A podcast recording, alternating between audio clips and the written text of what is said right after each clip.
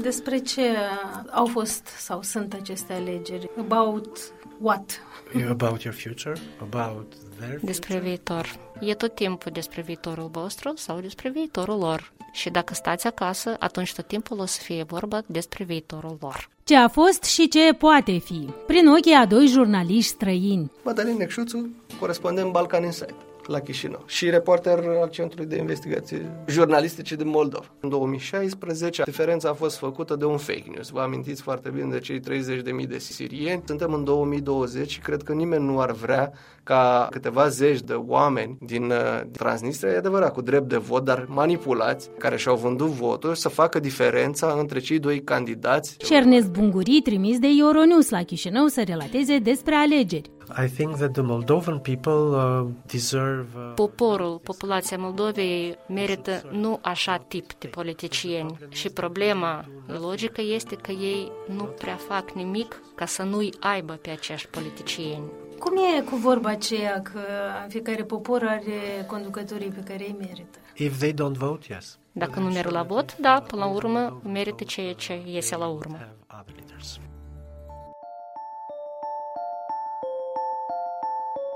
Suntem la o săptămână de la turul întâi al alegerilor prezidențiale. Soldat cu doi finaliști, Maia Sandu și Igor Dodon, și tot o săptămână ne desparte de confruntarea finală ce îl va propulsa pe învingător în jilțul de președinte al Republicii Moldova. De la închiderea secțiilor de votare și până în prezent, ecranele au fost pline de o potrivă, de entuziasm și îngrijorare, cu două motive esențiale ce le-au generat, votul diasporei și cel al regiunii estice. Noi însă ne întrebăm astăzi ce au înțeles alții despre felul cum s-a votat în Republica Moldova duminica trecută. Observațiile vin de la doi jurnaliști care au relatat pentru Euronews, unul în reportaje televizate, iar altul în comentarii. Sunt Liliana Barbăroșie și vă prezint un nou podcast al Europei Libere, dedicat alegerilor moldovene. Mai întâi vorbesc cu Ernest Bunguri, corespondent Euronews, care și-a petrecut săptămânile trecute mai multe zile în Republica Moldova, relatând din teren despre votul moldovenilor. Prin coincidență, Ernest provine din Albania, acolo unde au călătorit anul trecut autoritățile de la Chișinău să vadă cum merge curățarea justiției. Începem discuția cu întrebarea surprinzătoare sau nu Republica Moldova pentru un jurnalist din vest care o vizitează pentru prima dată. I uh, am really surprised with uh, uh, people of Moldova, with the nature of Moldova. Eu uh, am rămas surprins de oamenii din Moldova și de natura din Moldova, gradul de civilizație a oamenilor din Moldova. Ținând cont că suntem în perioada pandemică COVID-19 în toată lumea, am fost foarte mirat că aici uh, în toate instituțiile, în baruri, restaurante, inclusiv și la secțiile de votare la care am fost, peste tot se ia temperatura. Deci există o politică în acest sens și lumea respectă regulile. La fel am fost uh, șocat în sensul pozitiv în de felul cum au fost organizate alegerile. Da, au fost uh, mici incidente, dar, per general, alegerile s-au petrecut într-un mod foarte pașnic, ceea ce am găsit într-adevăr ilogic în Moldova. Eu cred că Moldova, poporul, populația Moldovei merită nu așa tip de politicieni și problema logică este că ei nu prea fac nimic ca să nu-i aibă pe acești politicieni. Fiindcă eu sunt sigur, dacă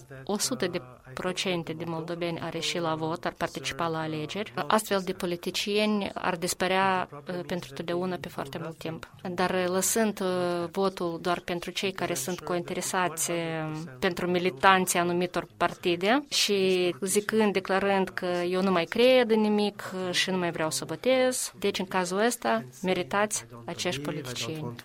Then you deserve also those politicians. Cum l-ați descrie pe politicianul pe care îl merită țara? What I saw in this country is that Ceea ce am văzut în această țară că populația este de, foarte respectuoasă și că respectă și toate regulile pe unul pe altul, chiar și pe cei care trăiesc în alte regiuni, ca în Transnistria, că totuși sunt pașnici și sunt cu brațele deschise, binevoitori și că populația iubește țara și nu a distrus această țară. Deci această populație merită politicieni care să aibă grijă de populație și să aibă grijă de țară. Și nu e neapărat ca să plece din această țară, ei trebuie să facă ca politicienii să plece din această această țară, fiindcă e o țară frumoasă și minunată.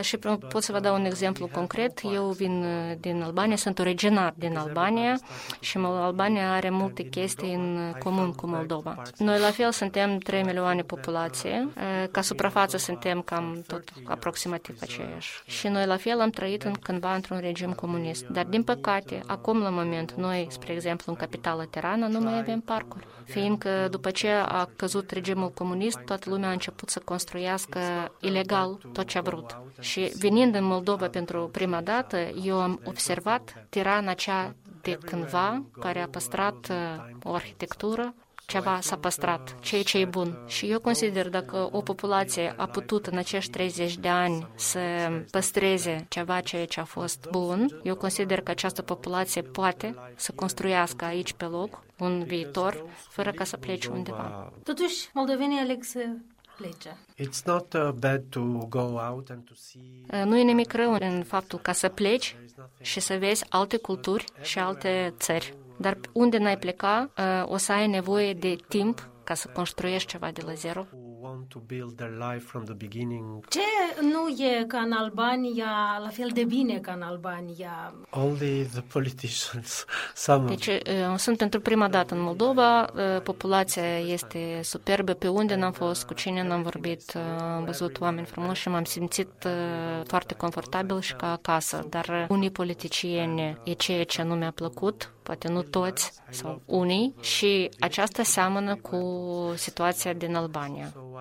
Cum e cu vorba aceea că fiecare popor are conducătorii pe care îi merită? Dacă ei nu votează, dacă nu merg la vot, da, până la urmă merită ceea ce iese la urmă. Eu sunt sigur că dacă toți moldovenii ar participa la vot, ei ar avea alți lideri. Dar ce nu e ok cu acești lideri? Din câte eu am înțeles și am văzut, ei manipulează populația și caută slăbiciunile oamenilor, le folosesc pentru a rămâne la putere. Și mie nu-mi plac liderii care trăiesc pe spatele poporului, ci care trăiesc ca să ajute poporul său. Liderii trebuie să servească, nu să ia de la popor. Spre exemplu, Angela Merkel, care nu are palat, care nu are bogății, care merge la cumpărături în modul cel mai simplu în locurile ca și toți cetățenii. Ea servește poporul și țării, chiar dacă trăiește într-o țară bogată unde aș putea să-și permită să aibă luxul. Vorbind, spre exemplu, despre mine, eu sunt jurnalist care locuiesc în Bruxelles de foarte, foarte mult timp și eu am fost plătit, remunerat pentru lucrul meu la Bruxelles de două sau de trei ori mai mult decât orice lider sau prim-ministru din Albania. Dar eu nu am mașină și nu am vile luxoase și atunci nu înțeleg de unde acești băieți au toate luxurile. Cum v-ați raportat la aceste alegeri? Vi s-au părut cruciale? Eu consider că noi avem suficient timp în patru ani de zile ca să înțelegem pe cine nu mai trebuie să votăm. Și dacă ați utiliza de acest drept de vot, atunci democrația ar funcționa pe deplin. Fiindcă dacă un lider nu schimbă țara în acești patru ani de zile, conform promisiunilor date că el e Mesia și va schimba, atunci cel puțin noi putem să curățim, să-i, să-i dăm afară prin a folosi dreptul la vot fiecare patru ani.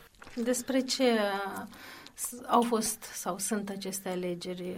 About what? About your future. Despre viitor. E vorba despre viitorul vostru sau despre viitorul lor. Și dacă stați acasă, atunci tot timpul o să fie vorba despre viitorul lor. Fiindcă ei tot timpul vor găsi pe cineva cu să plătească 400 de lei ca să, să-i voteze. Republica Moldova e cu fața îndreptată spre UE sau spre Rusia? Cum vi se pare? Ceea ce am simțit e că Moldova este o țară europeană și eu cred că și Rusia este o țară europeană atunci când vorbim de oameni, de populație. Depinde de politicieni cum fac ei că țara să fie și în ce direcție să fie, europeană, neeuropeană sau de pe Marte sau de pe altă planetă. Și Moldova este plasată într-un loc extraordinar ca să fie prietenă cu toate țările și să rămână în același timp o țară europeană. Dar ce trebuie să facă Moldova și la ce trebuie să lucreze e să facă ca regulile, dreptul, legile să lucreze mult mai bine pentru țară și pentru populație. Deci e vorba să alegeți persoane care să facă dreptate și justiția să fie corectă și sigur că să nu fie corupte. Deci da, sistemul uh, de justiție trebuie să fie curățat și doar aceasta este cheia rezolvarea la celelalte probleme. Așa oameni trebuie să găsiți care să curățe acest sistem. Atunci când, când nu există echitate socială, când oamenii nu sunt toți egali, atunci locuim în ferma lui George Orwell. Deci atunci nu, nu în Uniunea Europeană. Animal farm. We don't live in a real country. În Albania, cum, cum, cum stau lucrurile în sensul ăsta? Cum a fost? Trebuie să recunosc că la un moment dat Moldova se uita la Albania ca la un exemplu. Au fost trimiși chiar de pe aici ministrii justiției să preia experiența albaneză. La un moment dat era aici o pornire să fie dați afară toți din justiție și reangajați să facă o curățare a, a justiției pe calea asta. S-a renunțat ulterior la ea, desigur, dar uh, întrebarea mea este cum faci un popor, dacă exemplul Albaniei poate servi ca exemplu pentru asta, ca model, cum faci un popor să înțeleagă că în primul rând are nevoie de justiție corectă. Again, uh, what I saw Mie mi s-a părut că cetățenii aici cunosc ce înseamnă legea și nu este ceva foarte abstract. Dacă justiția nu funcționează, atunci populația plătește. Și a prelua experiența unei uh, țări în acest sens nu înseamnă a trimite un ministru. Noi am început reforma, această reformă în justiție în Balcani și am început în 2016 prin voință și această reformă continuă, iată suntem în 2020 și suntem încă în reformă. Și vom vedea primele rezultate concrete atunci când vom vedea cel mai mare politician în țară țară că el stă după grate. Mădălin Necșuțu, corespondent Balcan Insight la Chișinău și reporter al Centrului de Investigații Jurnalistice din Moldova. Da, cu Euronews-ul? Ei, cu Euronews am o colaborare punctuală. Acum să sperăm că o să transforme în ceva de permanent.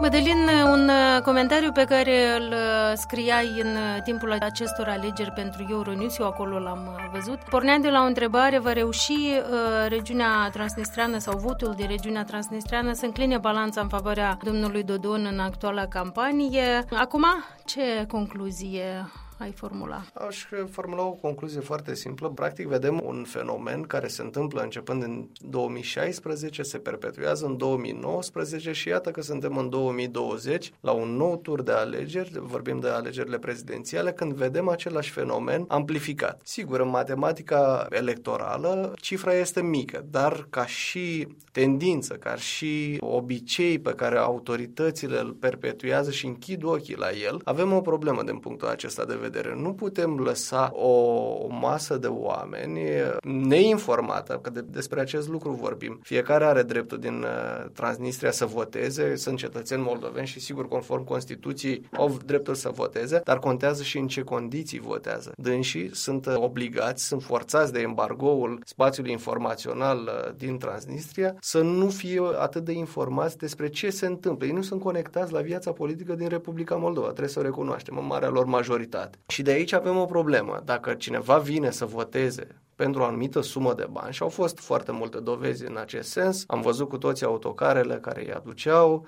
în mod organizat la acest scrutin și la precedentele.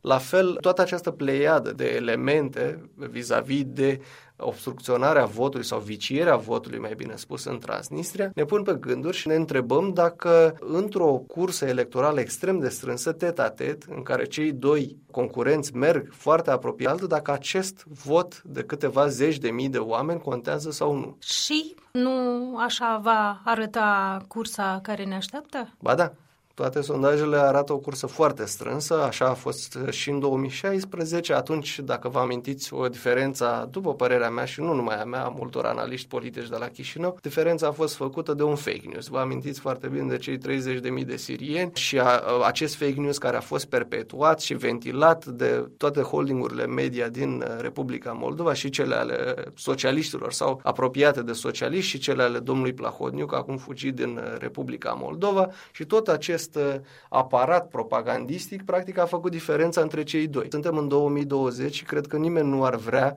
ca câteva zeci de oameni din uh, Transnistria, e adevărat, cu drept de vot, dar manipulați, care și-au vândut votul, să facă diferența între cei doi candidați la președinție. Cred că aici este cel mai mare pericol. Aceste câteva zeci de, de mii de oameni să facă diferența pentru alte câteva milioane. Atunci cred că nu putem vorbi de un proces echidistant, corect, democratic sau putem să-i spunem cum, cum dorim. Dar uh, faptul că nu se întâmplă nimic din partea autorităților, spuneai și tu că uh, e al treilea scrutin în care vedem acest fenomen și nimic din partea autorităților. Da, chiar, chiar mă uitam în, în seara primului tur și a fost un comunicat din partea IGP-ului și consemnau dânsii acolo în jur de 170 de incidente, iar de-abia al patrulea element în acea listă era acest uh, vot organizat. Până atunci, Ministerul de Interne s-a preocupat de drumurile blocate, de oamenii care, cel puțin în Varnița, dar au mai fost și alte localități, au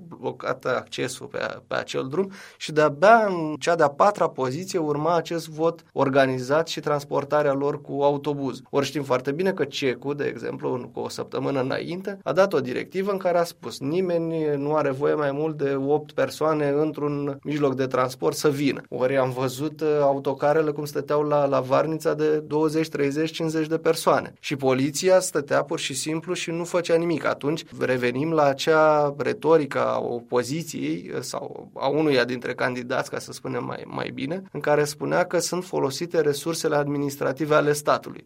Ori când poliția nu intervine în această situație, în cazul unui vot organizat, atunci putem vorbi de folosirea abuzivă a resurselor statului. Te miră această lipsă de măsuri din partea autorităților? Este de așteptat. Este de așteptat. Din păcate, lucrurile nu funcționează în spiritul legii și asta mă sperie pe mine cel puțin personal întotdeauna în Republica Moldova. Că pe hârtie toate legile arată bine și normale și sunt într-un spirit democratic și tot așa. Dar aplicarea lor este problematică și s-a văzut și în cazul uh, acesta de duminică, de la vot, când poliția constată. Poliția nu poate numai să constate, poliția poate să intervină, să, ca aceste acte ilegale să nu se întâmple. Deci când trece un autobuz pe lângă un polițist, da, și legea spune că nu ai voie mai mult de 8 persoane și constați că acel autobuz merge la secția de votare și tu nu te duci să faci nimic să împiedici acest lucru, atunci e o problemă în aplicarea legii. Ce concluzie am putea trage de aici? Sunt mai multe concluzii de tras de aici. Cred că, în primul rând, trebuie să primeze acel stat de drept, litera legii, așa cum am vorbit puțin mai devreme. În al doilea rând, toți angajații structurilor de stat trebuie să-și facă treaba în spiritul acestei legi. În al treilea rând, cred că trebuie să vorbim și despre acest uh, fenomen al uh, lipsei de informare a votanților din uh, Republica Moldova și a oamenilor care nu sunt conectați la viața politică din Republica Moldova și merg pur și simplu ca un eveniment de duminică să-și dea votul contra unei anumite sume. Ori dacă un astfel de segment de electorat face asta și poate decide soarta majorității, atunci putem vorbi de același fenomen ca în uh, acel celebru plan COZAC de transnistrizare a Moldovei și acum, prin prisma acestui vot, putem vorbi de același fenomen, de transnistrizarea Republicii Moldova prin acest fenomen al electorului neinformat care vine contra unei sume de bani și schimbă lucrurile în Republica Moldova. Prin faptul că autoritățile nu Uh, sau cel puțin nu ni se pare nouă că depun suficient uh, diligență ca să oprească uh, acest fenomen. Am putea deduce de aici că cel interesat este de fapt Igor Dodon. De asta nu-i oprește că profite de aceste voturi. Dacă privim verticala puterii și vedem totuși încă un președinte în exercițiu, Igor Dodon, apoi vedem un guvern care este subordonat vizibil președintelui Igor Dodon, mă refer la guvernul Chicu, apoi mergem pe verticala puterii în jos să-l vedem pe domnul Pavel Voicu la Ministerul de Interne și apoi vedem că poliția nu acționează în aceste cazuri. Deci dacă mergem așa logic și jurnalistic pe toate aceste aspecte pe care le-am enumerat mai sus, vedem că beneficiarul final al unor astfel de inacțiuni de jos ale poliției este candidatul Igor Dodon, respectiv uh, șeful acestei verticale de putere. Ziceai mai devreme că te sperie când vezi că în Republica Moldova există lege și nu există aplicarea ei. Altceva ce te mai sperie în actuala campanie? Ce te mai sperie? În actuala campanie întotdeauna mă, mă sperie fenomenul acesta de corupere a, a electoratului. Mă sperie foarte tare votul de la Orhei. Mă sperie întotdeauna cum uh, locuitorii Orheiului merg și votează acest ales local, uh, respectiv uh, Ilan Shor, care este fugit sau nici nu știm dacă este fugit, apropo de aplicarea legii, în uh, Israel sau nu. Da? Și am această temere vis-a-vis de acest sindrom Stockholm care există la Orhei și anume că Ilan Shor este principalul suspect în cazul furtului miliardului, uh, conform rapoartelor Kroll, și uh, autoritățile în atâția ani nu au întreprins nimic în ceea ce privește procesul dânsului. Dar astăzi îl vedem practic un procent care, dacă l-am transpune la parlamentare, partidul dânsului, partidul Șor, ar face parte din următoarea configurație a Parlamentului. Ceea ce este puțin, uh, puțin ciudat. Dânsul nici măcar nu este un Robin Hood, dar este perceput în Orhei, din păcate, ca un Robin Hood, adică a furat din, să presupunem că a furat din, din avutul țării, dar a făcut și un Orhei lent și a făcut și alte, și un drum și mai știu eu ce la, la Orhei și lumea este mulțumită. Asta mă sperie pe mine foarte tare. Cum uh, oamenii spun, ok, a furat, toți fură, dar ne-a dat și nouă puțin acest fenomen este foarte periculos, că ne-a dat și nou puțin pe plan local. Și uitați că din planul acela local să pot strânge suficiente voturi ca acel partid sau acel personaj să poată face o diferență într-o matematică mai largă în, în Republica Moldova. La fel, acele magazine mobile pe care dânsul le are, microbuzele alea de, de umblă în toate raioanele, pe mine mă sperie.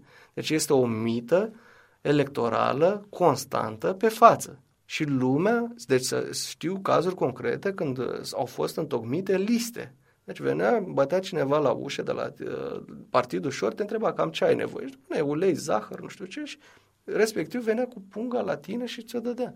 Deci asta este foarte grav, asta e mită electorală. Și organele legii ar trebui să se sezeze în acest sens. Deci sunt mai multe lucruri care mă sperie în Republica Moldova și nu înțeleg în acțiunea autorităților, mai ales că sunt făcute la vedere. Toată lumea, nici nu trebuie să fii jurnalist de investigație. Toată lumea le cunoaște, dar le tolerează. Ori statul de drept asta înseamnă, să nu tolerezi astfel de derapaje.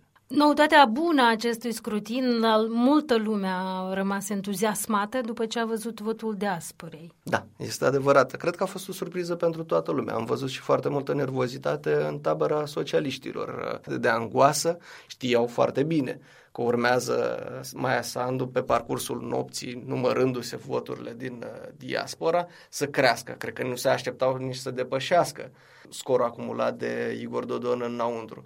Nervozitatea s-a perpetuat și a doua zi, când, când, când președintele Igor Dodon a ieșit uh, foarte nervos, uh, a avut acea expresie cu porumbelul din mână pe coțofana de pe gard, care cred că este cel puțin deplasată și arată oarecare disperare în uh, limbajul folosit de, de Igor Dodon. Rămâne să vedem, așa cum vorbeam puțin mai înainte, ce se va întâmpla în turul 2. Uh, mă refer aici și la votul din Transnistria despre care am vorbit, dar și la cel din secțiile de votare din Rusia. Acolo unde sunt suspiciuni că s-ar încerca anumite manevre de către socialiști. Deci cred că toți observatorii ar trebui să fie foarte vigilenți în fiecare secție. După cum știm, în fiecare secție de votare din afara țării se trimit undeva 3.000 și 5.000 de buletine de vot. Am văzut că în turul întâi cel puțin nu a fost o, o participare foarte mare în Rusia, dar am văzut invers în Europa. O participare foarte mare și cozi imense în toate capitalele Europei. Oamenii uh, nu au putut uh, vota cu toții până deși au stat ore întregi în frig la cele cozi formate la secțiile de votare, deci cred că este nevoie de o mai mare pondere a secțiilor din străinătatea vestică, din, din Occident și trebuie revăzut pentru următorul scrutin cât este nevoie efectiv în Est Pentru că și acum, la acest scrutin, practic au fost dublate. Și un număr foarte, foarte mare. Le-am văzut practic goale. N-am văzut acele cozi din, din da, Europa. Până ajunge la următorul scrutin și ce ar fi de făcut, Ți se pare că uh, domnul Dodon ar putea activa împreună cu, cu sprijinul Rusiei, ar putea activa resursa asta, secțiile de vot din Rusia în favoarea sa în al doilea tur? Pentru cel puțin pentru început, există semnale, și anume, așa cum vorbeam puțin mai devreme, mărirea exagerată a acestui număr de secții de votare în Rusia. Vedem clar în Rusia, unul dintre cei care se ocupă de procesul de vot este fostul său consilier, ambasadorul Neguță, care este acolo pe loc și se va ocupa de, de, de acest proces și vedem mai multe semne. Eu personal uh, mă așteptam ca situația din Transnistria să fie puțin mai blândă, poate în primul tur, pentru că nu avea nevoie neapărat de foarte multe voturi. Dar am văzut o infuzie imensă, deci dacă nu se brocau acele drumuri pe care eu personal sigur le condamn, nici, nici cu acest lucru nu sunt de acord să blochez drumul și dar vreau să intervin organele legii, adică Adică când vezi acele autocare, intervii ca polițist. Revenind la discuția noastră, deci există aceste semnale cum că se folosesc resursele administrative, cum că se pregătește o astfel de, cum să zic eu, de lejeritate când vine vorba de fraudă, într-o formă sau alta, fie că aduci alegători, fie că te ocupi cu, cu mituirea, pentru că mai există aici și raportul Promolex, care nu vorbea numai de acei Uh, transnistreni aduși la vot, ci vorbea de tot felul de mită electorală în fața secțiilor. Erau anumiți uh, anumite personaje și nu au fost puține, pentru că m-am uitat, era un desfășurător imens la, la, la Promolex de incidente, deci vorbim și de mită electorală în fața secțiilor pentru anumiți candidați. Deci toate aceste mecanisme, toate aceste episoade ne dau de gândit dacă nu se va întâmpla așa și la turul 2.